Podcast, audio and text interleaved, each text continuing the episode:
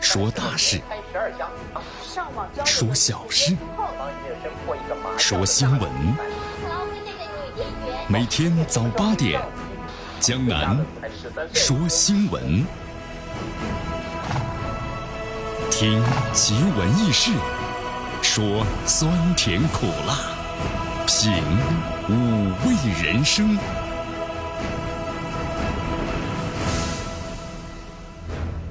今天的天气不错，同时怎么了？感觉过年的脚步是越来越近了啊！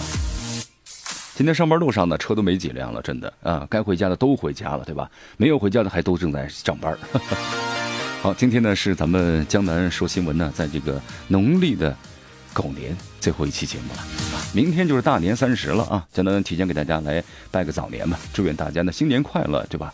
明年是这个猪年了，那祝愿大家呢诸事顺利啊！珠圆玉润，好，新的一年呢又开始了啊！同时，现在在节目当中，希望大家呢一如既往的支持我们的节目。呃，同时现在在节目中基本上介绍一下，春节期间呢，我们的节目，呃，FM 九十六点七和 FM 一零三点三是并机直播。江南呢是在大年初四中午的十二点到下午的四点钟和大家见面。好，有的朋友说，亲爱的朋友们，嗯。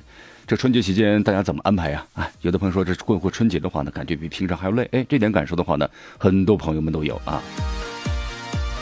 其实不管怎么样吧，咱们还是那句话吧啊，有钱没钱，咱们都回家过年了，对不对？开开心心，团团圆圆，这就是我们所需要的生活。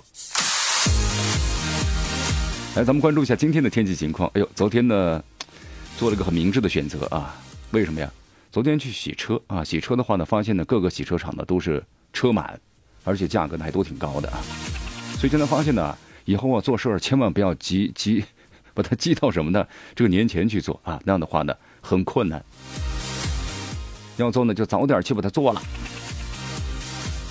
啊，其实昨天不应该洗车，因为昨天下雨嘛，天气不是特别好，洗完之后呢车又脏了啊。今天这个天气适合洗车啊。哎，今天这个天气的话呢，最高温度达到十三度，温度呢蹭蹭蹭又上升了。昨天是八度嘛，最高温度，今天是又增加了五度，最低温度呢是三度。今天呢是北风二级，呃，中午的时候呢是多云见晴，太阳呢呃不，现在太阳基本上都已经出来了。好，呃，但是呢天气还是有点阴冷啊，所以说一定要穿暖和点，马上就要过年了。空气指数不错，凉九十二。来，咱们关注一下今天江南说新闻的主要节目内容。首先呢，我们一起进入的是资讯早早报，资讯早早报，早听早知道。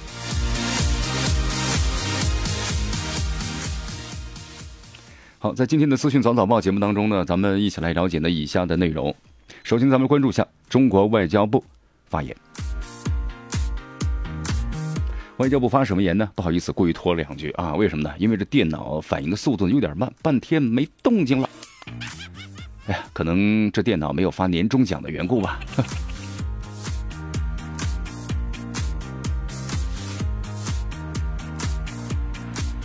好，外交部回应呢，美国宣布啊，暂停履行中导条约义务呢，并启动退约。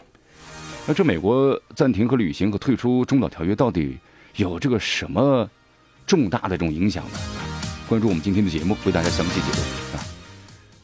呃，中国中粮宣官宣啊，又采购了上百万吨的美国大豆，此前呢已经是购买了数百万吨。哎，这到底怎么回事？日本媒体说，美国苹果将在华为追赶之下倒下，怎么去理解？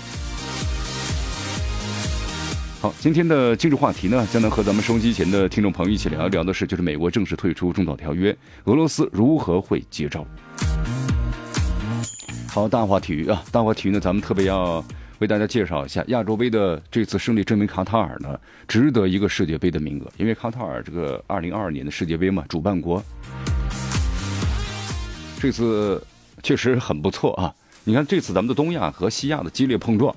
呃，明显这个东亚好像不如这个西亚，对吧？其实这个打法不一样啊，就简单说的是打法的不一样。呃，卡塔尔亚洲杯夺冠呢，独揽的五百万的这美金奖金收入，那么国足可以收获的二十万。好，以上就是今天江南说新闻的主要节目内容。那么接下来呢，我们就一起进入资讯早早报，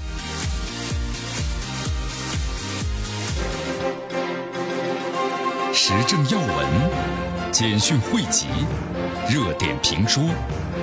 资讯早早报，资讯早早报，早听早知道。来一下时间呢，欢迎大家继续锁定和关注江南为大家所带来的绵阳广播电视台 FM 九十六点七新闻广播。好，咱们首先关注一下啊，昨天咱们外交部发言人耿爽呢，就美国退出中导条约回答记者提问啊。昨天也是这个外交部的呃农历这个狗年最后一次的新闻发布会了啊，所以这个陆呃耿爽的话代表陆康还有呢华春莹，祝大家呢新春快乐。昨天有记者提问呢，说美国国务卿的蓬佩奥宣布呢，将于二月二号，也就是在呃昨天呢暂停了履行这个中导条约同时义务呢，并启动退约的程序。那么中方对此的话有何评论？好，耿爽说了，中方对此的话呢表示非常的遗憾，因为我们已经多次的阐明了中方在中导条约问题上立场。作为军控的和裁军领域的重要双边条约，中导条约啊对于缓和大国关系、增进国际和地区的和平，包括呢全球战略平稳稳定，都有什么重要的意义？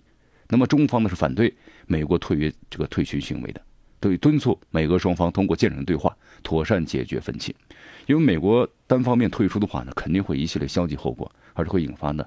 新的一场呢军备竞赛竞赛的，那么有记者还特别询问了，中方是否同意呢谈判一项新的多边的军控条约取代呢中导条约？耿爽说，中导条约啊多边化呢涉及一系列的政治和军事复杂法律方面的问题，不少国家对此的话呢就有关切。那么中方的反对条约多边化，当务之急是要维护并且呢执行好现的条约，而不是呢破旧立新。好，具体详细情况啊，就是说，比如说这个美国退群之后啊，它为什么会引发新一轮的军备竞赛？这个原因和这个后果会怎样？那么今天今日话题，咱们为大家的详细解读。好，昨天的话有这么一个消息啊，中粮集团呃官方上宣布了，又采购了上百万吨的美国大豆。其实有的朋友不太理解，就说咱们中国和美国这贸易战，对吧？你你怎么又去买了这个美国大豆呢？啊，是这样的啊，我们来看一下这个中粮官网的这个消息，这么写的：他说，按照呢 G 二零期间中美两国达成的这个共识，根据国内市场的需求，中粮集团呢分两批购买了美国大豆，那么首先是达成了共识之后，然后呢才近期购买了大豆。其实还有一点大家可能没有想到吧，就是近期这个美国大豆的价格那是相当的便宜啊。好，我们再来看一下这个日本媒体所报道的一则呢关于这个苹果手机的消息啊。我们知道苹果手机的话呢，从今年开始啊是大幅的开始降价了啊。当然，这个官方的宣布是要去库存。其实后来你看，从这个代工工厂啊，比如说富士康也说了，这个苹果的量产已经是在逐渐逐渐降低了，而华为呢产量在逐渐的增加。因为在这个富士康，他们很多工人他们的工资啊，主要就来自于这个加班，加班少了，工资其实基本工资都是很低的。所以他们就跑到这个华为这个呃生产线这边来了。好，我们来看一下日本媒体的报道，这个 iPhone 的增长啊遇到了阻碍。美国呢，苹果在一月二十九号发布的二零一八年十月至十二月财报显示，由于中国的经济放缓等因素影响，出现了营收收入呀和利润的双下降。美国最新财营收入八百四十三亿美元啊，预超中国区的销售同比大跌的百分之二十七。其实这里面呢也有一个问题啊。他说的是中国经济的放缓，其实跟这个美国的苹果创新还是有很大的关系。其实从你刚开始的第一代产品到现在的话，可能除了在形状没有太大变化，性能上呢有提升，但是也没有太大的变化，也就是一个什么呢？性能的不断的提升，啊，一个一条线路延伸下去的。那么同时还有一点，说价格呢居高不下。同时还有一点最重要了，国产的手机不管是从质量还是从款式各个方面，那么都跟上来了。所以说这个市场。你不变换的话，那这既然销量就降低了，很简单的一个问题。好，这篇文章呢这样写道：美国苹果呢计划今后把重心呢要移到开发终端上的问题啊，力争实现呢重新的增长。但是在这个视频啊、在线的视频等等方面，面临着美国呢包括奈飞等竞争对手非常激烈。同时呢，能否成为呢和 iPhone 匹敌的盈利来源是未知数。从智能手机的全球市场份额来看的话呢，中国的华为正在逼近美国的苹果。这苹果的利润呢，在逐渐的下滑啊。其实咱们你看中美贸易战的时候，其实有这么一个详细表嘛。咱们中国在加工这个美国苹果的手机时啊，整个全部零件组装完毕了，大约就是二百七十八美元。咱们中国在其中的利润就是六美元。你看这个市场售价多少钱呢？人民币最高的七八千吧，七八千七八千，你算一算，呃，合美元多少钱了？七八千，合美元的话就有都一一一千多块钱了，是不是？一千多美元了。那么其中这个巨大的利润在哪儿呢？还是被美国人赚走了。好，其实对，其实不光是这个，呃，是中国经济的问题，更应该是最骄傲的创新力。苹果不在了，对不对？这苹果当时能够在市场上一炮打响的话，它就是因为它的什么呢？创新的能力。但是现在的话呀，这创新能力呢，已经是没了啊。呃，所以说这个文章这样写到呢，如今的苹果面临的市场的担忧，苹果呢或许呢正在丧失乔布斯时代呢引以为傲的创新的能力。啊，确实，你看，其实怎么怎么说呢？这个创新能力啊，它就像一个浪浪一样，一个浪头一样，对吧？这个浪头是积蓄了很大的能量，一个浪头就冲过来了。你再要汲取另外一个浪头的话呢，很难很难，或者说是根本没有。你看这个乔布斯的话，我不知道大家看过《乔布斯传》没有？其中有很多的这个一些细节。这乔布斯啊，平常呢也是日积月累，呃，他看到很多一些新的东西，他会把它收为网下，购买他的专利。你比如说像鼠标啊。还有这种，就是咱们平板，哎，他发现这些东西研制的起来很有意思。虽然当时他没有形成什么的，是市场或者是商业价值，但是呢，他觉得以后肯定会用得上的，所以他把专利全购买过来啊。这就是一种的前瞻性的眼光。当然，像乔布斯这样的人呢，我们说确实也很少，个人也有些缺陷，但是呢，他这种独到的眼光，确实是很多的一些企业家比不上的。所以造就了他独特的什么的产品，独特的个性就会有独特的产品。呃，江南记得最清楚的一点就是乔布斯嘛。乔布斯有一次开会，他说当时他们挖了个新人过来啊，从另一家公司，也是一个身经百战的一家这个商业的什么的一个一个老手了。然后加入他的公司之后呢，第一次开会，他们几个这个主管开会很有意思，是在乔布斯家的那个呃，哎，地板上都坐着啊，地板上都坐着。然后这个财务总监就在这指责这个乔布斯，哎呦，他说从来还没有看到过底下的这个主管能够。质疑他的 CEO 哈，就这种氛围的话呢，非常的轻松啊。但是乔布斯的话呢，一严厉起来呢，相当的严厉。所以说，每个人成功呢，是有他的必有他的独到之处。好，其实现在来看的话，刚才我们谈了一下，这美国苹果能够成功，必然是跟乔布斯有很大的关系，这是肯定、很的肯定的啊。现在就说这个苹果的话呢，没有创新能力了。也就是无非以前产品的一个继续的延续，性能的提升。呃，现在的话呢，华为的供货量直逼苹果了。那么根据智能手机全球的市场份额来看呢，中国华为正在逼近美国的苹果。那么华为呢，就差二百八十万部就能够超越苹果了。华为比二零一七年增长了百分之三十三点六，以两亿六百万部排在第三位。苹果下降三点二，那么降到两亿的八千八百万部，两者的差距啊正在缩小。好，欢迎大家继续锁定和关注江南为大家所带来的资讯早早报。迎着晨光，看漫天朝霞，好的心情，好听的新闻。走进江南说新闻，新闻早知道。与江南一起聆听江南说新闻。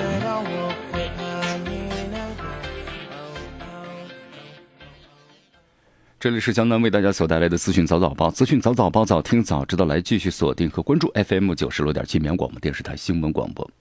好，咱们继续关注呢下面的消息啊。呃，真的记得前段时间看过一个消息，就是孩子们考完试了，我期末考试考完之后的一所小学，然后都发奖状了，上面 印有广告，什么什么某某公司啊，后来得到了当地教育部门严厉的批评，这种行为是不允许的。哎，但这样的事情呢又发生了啊？怎么又发生了？我们来看一下啊。呃，在昨天的话呀，那么安徽呢卫视公布了曝光了这么一个消息，说在当地的潜山市啊，天柱山中心小学在学生素质报告上呢印发了异世界的商业广告。这个问题曝光之后呢，当地的潜山市的教育局对此高度重视，然后呢马上成立了调查组，然后了解了一下，然后最后把这个情况呢进行了一个核实和公布。就是事情的是真的啊，然后呢在上面印的有这个广告，你看看。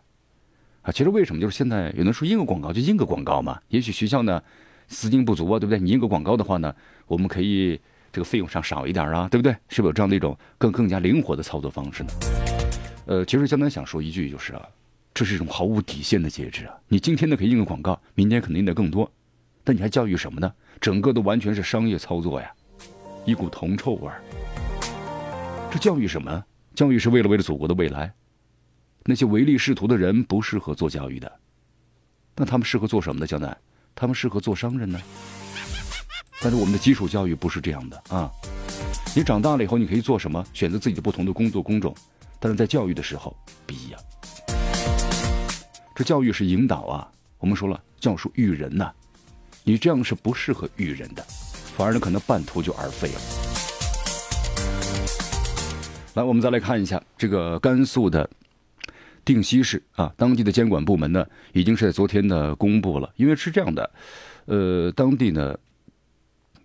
这个陇西县呢，县工商局的干部毛志尧，然后呢交通肇事，大家看过那则视频吧？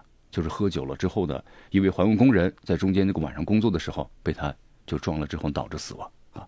那么同时最重要的一点就是他呢还是这个典型的醉驾，呃之后的话就免于这个刑责了啊。所以当时很多网友们呢认为这个判决是不是有问题啊？免于刑责了，一个是呢你是醉驾，第二呢同时又交通肇事致人死亡。那么在之后的话呢，这个消息引起了全国媒体的关注啊，包括中央电视台呢也后来的报道了相关的情况，引起了社会的广泛的质疑。在之后的话，甘肃省人民检察院呢也是高度关注。那么这段时间的话呀，当地的相关部门也派出了调查组，然后赴这个陇西县核查相关的情况。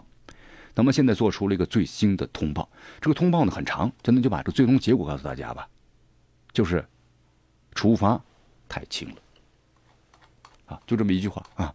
处罚呢太轻了。好，江南在此提醒大家呀，咱们这个要过春节了，过春节了，现在团圆，对吧？这个饭局呢特别多，喝酒一定要不要开车啊。这事儿呢，咱们也希望环卫工人，环卫工人生活在咱们的底层啊，收入都比较低，家庭都比较困难的，所以要处理好这个事情，对吧？还有就是咱们的醉驾和超速行驶啊，都严重的交通违法行为，这事故造成一名呢人员伤亡，这严重的交通事故啊，尤其还是醉驾。国家的法律有严格的规定，不是任何人都是一种的犯罪，对吧？不管任何人，那么必须要严惩不贷。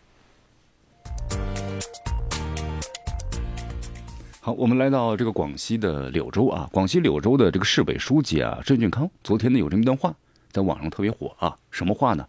他说两个月之内，如果治不好出租车的乱象，那么就端掉呢该市的交通局整个班子。你看，这话挺狠，是不是？是这样的，呃，此前的话呢，广海、广西北海市啊，行政审批局呢怠慢冷落群众，这个班子被集体的免职，是有这个先例的啊。就是广西这柳州出现什么情况啊？是这样的，广西柳州火车站呢一出来之后啊，什么出租汽车的拒载、乱收费、拼车等现象严重，使得群众啊怨声载道。特别是拼车乱收费的现象啊。那么这个旅客呢答应拼车就应该分摊打车费，结果呢被要了高价。那么这是一种呢交通行业的乱象，群众啊。怨气特别大，对吧？那么对此的话，你看反映多次啊，就是好像治理不好。所以说呢，这位郑书记就谈到了，如果交通局你再管不好的话，那么就端掉整个班子，派敢管的人来管啊，不再让柳州的形象受到影响。好事。是啊，咱们现在呢有一些政府，呃，咱们这个干部呀，就存在这样一种性呃思维吧。什么叫思维呢？就是不出大事儿，对吧？呃，然后呢？呃，或者咱们用另一个词来形容，那就是不作为。他不出什么大事，也不干事啊，不出事也不干事其实这样呢，就是一种的，一种什么呢？哎呀，一种一种慢性的发展啊。也许可能我们用十年就能够达到个新的高度，但是有这样的领导存在的话呢，你可能三十年还达不到。对，这就是我们说的不作为啊。做事呢怕出事，是不是？其实呢，江南想想想想谈了看了这之后啊，很多朋友网友们就说了，哎，这个书记确实不错，好，呃，都给力点赞。其实这事儿啊，江南觉得呢，不用麻烦郑书记啊，为什么呢？其实交给市场就可以了啊。现在咱们这个网约车呢，其实还没有松绑。其实有一点呢，这市场就是这样，你群众选择多了，很多问题呢，自然而然就解决了。你看这个出租车呀，你看包括咱们绵阳机场呢，有这样的问题，从机场一下来的话呀，他不打表，对不对？每次就说。啊，因为那个车机场上人少，然后呢，咱们就四五十到五四十到四十块钱到六十块钱，这个问题其实很多年也没有解决了，看来也是不够有力啊，是不是？哎呀，其实很多出租司机呢都是打着点儿去的啊，根本不存在等的问题，所以这个借口呢，只要去了解就知道了。所以说这些问题啊，不是解决不了，其实还是个市场的问题。你看这个山上咱们的话呢，除了咱们的这个公交车以外，对吧？然后呢，就是咱们的出租汽车了。那你要下来的话，然后就或者自己有私家车嘛。那没有私家车的朋友们，他又不愿意，呃，等待公交的话，那出租你就走高价了。咱们政府部门就要严厉的打击。那么同时还有一点呢，说如果咱们有网约车的话，提前下来约好了，是不是？那这个市场也有解决了。所以说呀，这个咱们有时候呢，行政手段是一种方式，但是交给市场呢，可能会更好一些。来，咱们再关注一下刘德华啊。刘德华的话，我们都知道，在去年的话，演唱会呢，在第十四场演唱会的时候啊，结果这个嗓子的问题啊，已经完全是哑了，唱了不到三四首歌，然后就泪奔了啊，然后说呃，sorry 啊，对不起，患了流感啊，这嗓子病得太严重了，发不出声音来了。然后呢，后来就说终止演唱会了。当时粉丝们呢为他加油打气嘛，画面特别感人啊。呃，在之后的话呢，呃，演唱会呢取消了，取消了，开始只想取消三场。等待恢复再说，但是后来发现呢不行，后来就说，呃，全部都取消了。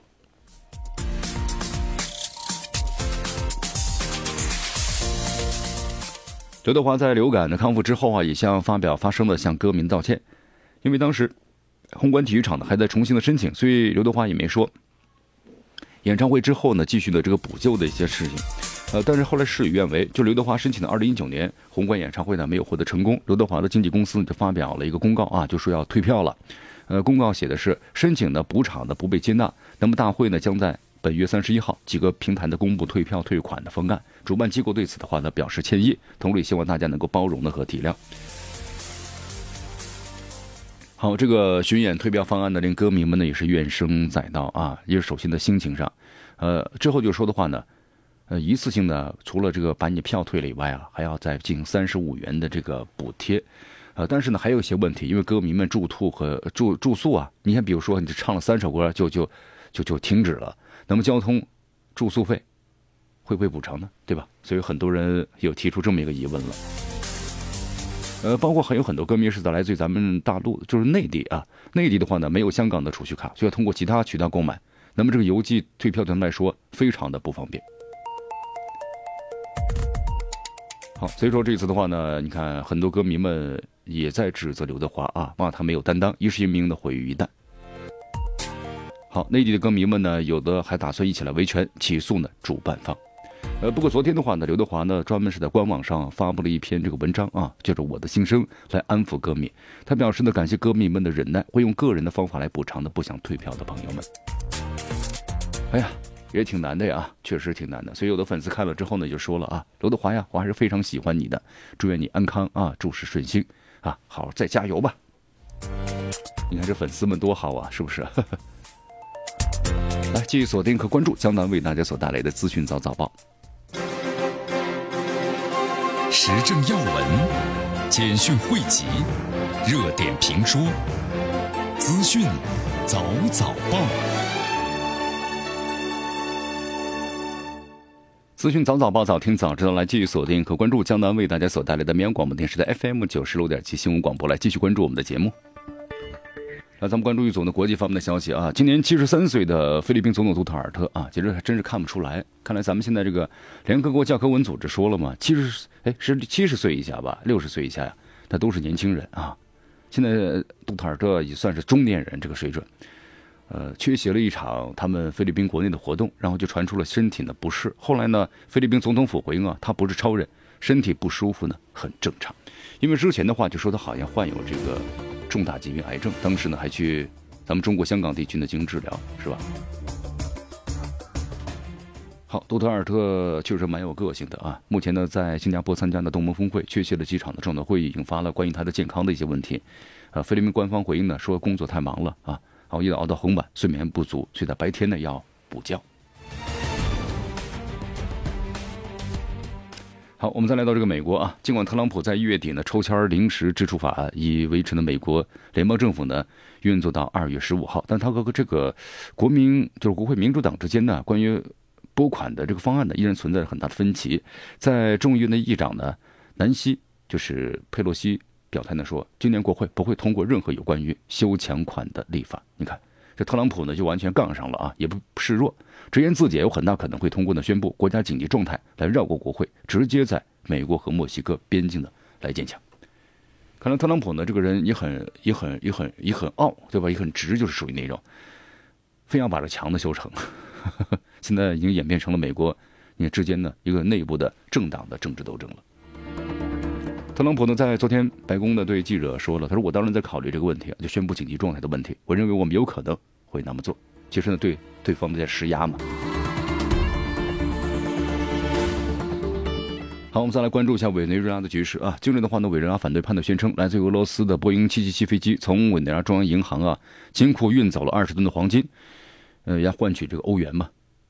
当时美国就说了，谁敢给他运黄金，我就收拾谁啊。俄罗斯来了，看见美国怎么办，对吧？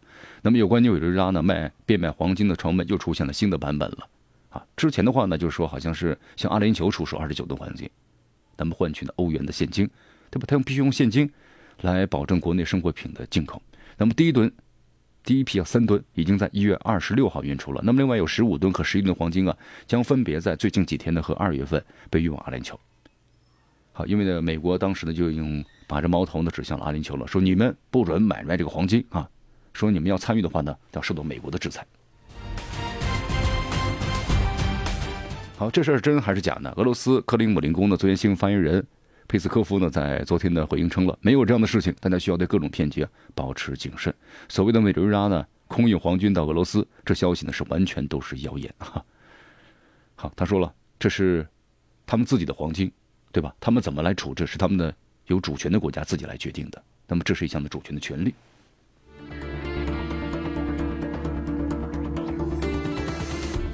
哎呀，这美国呢，确实啊。呃，当这个世界警察呢，感觉还是挺挺累的，是不是？什么事儿都要操心啊，维护他的这个权利和利益。呃，但是最近的话呀，这后宫呢，以前不是着火了，而是怎么样的？太冷了。美国因为极寒天气啊，气温骤降，失去了温暖，可能是生死攸关的事情了。呃，但是呢，我们说了，这美国微软全国广播网的主持人雷切尔马尔啊马多抓住这个机会呢，提醒观众，美国民众要警惕俄罗斯。这天气冷跟俄罗斯有什么关系？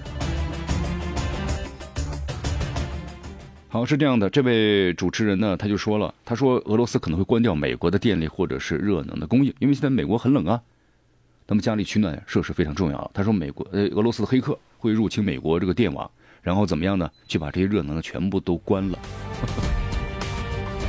哎呀，通过这美国这些个别的民众，我们看出来，这美国政府这么操心，原来是什么一脉相承啊。俄罗斯外交部呢昨天表示，俄罗斯将继续反对啊美国在军备控制和裁军以及不扩散领域方面的破坏性的活动啊，因为美国宣布呢退出了反导导弹条约，就中导条约。那么这个中导条约退出之后有什么呃问题出现呢？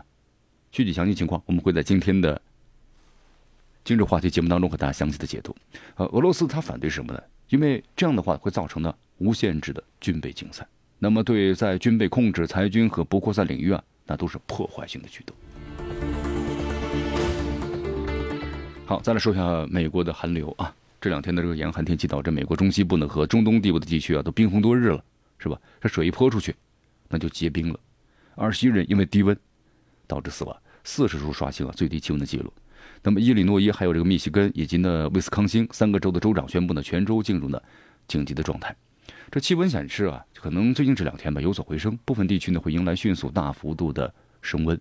因为他们这个形成的原因呢，主要是要摆脱这种极地的漩涡的苦寒。因为我们说了，全球的气温呢在上升，然后这个上升的气温呢，尤其是南极和北极，南极和北极的气温一上升之后啊，这冷热一交替，就形成了这个漩涡，那么会造成呢这个风眼，就是我们说的暴风中的风眼这样一种感受啊，干燥的冷冷风就进入了这样的一种天气。所以说，慢慢这种冷空气呢走了之后，那可能气温恢复正常。美国国家海洋和大气管理局说了，这次寒流啊起因是北极上空的极地的漩涡啊，近来非常不稳定，那么经常会聚集在那北极上空的冷空气的南下。目前的话呢，像美国中西部多个州啊，依然呢在停课啊，公司都停业了，对吧？因为这个太冷了，所以很多水管都冻住了，停电的航班取消啊，等等等等。那么数千万美国人连续三天在创纪录低温中啊，抵御寒冬。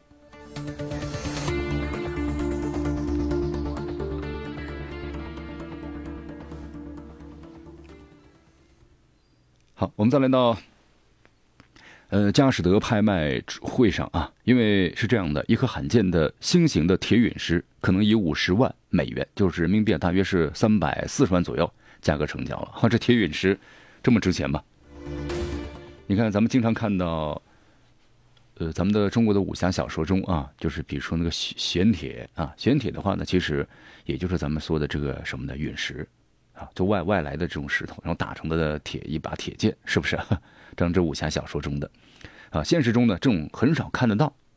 你看这颗被拍卖的陨石，大约有四十五亿年的历史了，是大约三点二亿年前的小行星中啊一大块更大的陨铁碎片中的一小部分啊。呃，根据了解的话呢，这块陨石是在一九四七年二月十七号，当时的太空漫游，最终在地球上着陆了，确确实实是在西伯利亚。后来给它的名字叫太空之星。好，其实就在。二月一号啊，就是昨前天的时候了，古巴上空呢发生了一起陨石爆炸事件。当时很多这个视频吧，还有这个陨石从空中坠落下来之后呢，那个留下的尾迹，啊，后来很多当地居民都捡到了这个破碎的陨石啊。同时呢，这个爆炸之后的震波也震碎了当地居民的玻璃。哎呀，陨石啊，你看现在咱们的科技发达了，也就是天外的石头，对吧？也是冲破了这个吸引力，然后它掉到了地球上来了。当然很少很少，它多的话，那地球就没办法人类生存了。以前蛮多的，对不对？咱们地球以前在几千，呃万年之前的话，你看，我们说了，表面都是岩浆嘛，不断的被其他行星撞击、撞击、爆炸、冷却，最后呢形成了地壳。地有地壳之后，然后呢有水，万物就出现了。啊，当然我们说了，有没有外星人呢？啊，外星人现在只出现在小说或者科幻电影之中吧。那么宇宙中，我们说了。除了我们地球有生命之外，那么其他的星球有没有生命呢？其实都不好说啊，科学家们也无法给出呢确切答案。呃，还有一些没办法解释的现象呢，咱们可能就把它认为是外星人做的。根据这个英国媒体的报道，近日有一个发着光的不明物体啊，飞过了国际空间站，真的吗？对，引起了很多猜想。那么视频呢，记录了这一切。在发到网上那段视频中呢，我们可以看到一个神秘的物体啊，从摄像机前一闪而过，出现了不到一秒钟，但是呢却发着光。这段视频被发到网上之后啊，不到二十四小时，吸引了是三十二点二万人观看。许多专家呢发挥自己想象力，对这个不明飞行物呢进行了解释。哈，这到底是什么物体呢？虽然呢你看的一个光环也像一个火球，但是什么？那么在飞行当中啊，距离国际空间站太阳能电池板呢仅仅是几米远。也有人认为呢是美国政府在测试呢神秘的武器，也有人称之流星，也有人表示这 NASA 就美国国家航天局可能隐瞒了很多的事情。总之，各种猜想都有。好，继续锁定和关注江南为大家所带来的资讯早早报。迎着晨光，看漫天朝霞，好的心情，好听的新闻。走进江南说新闻。新闻早知道，与江南一起聆听江南说新闻。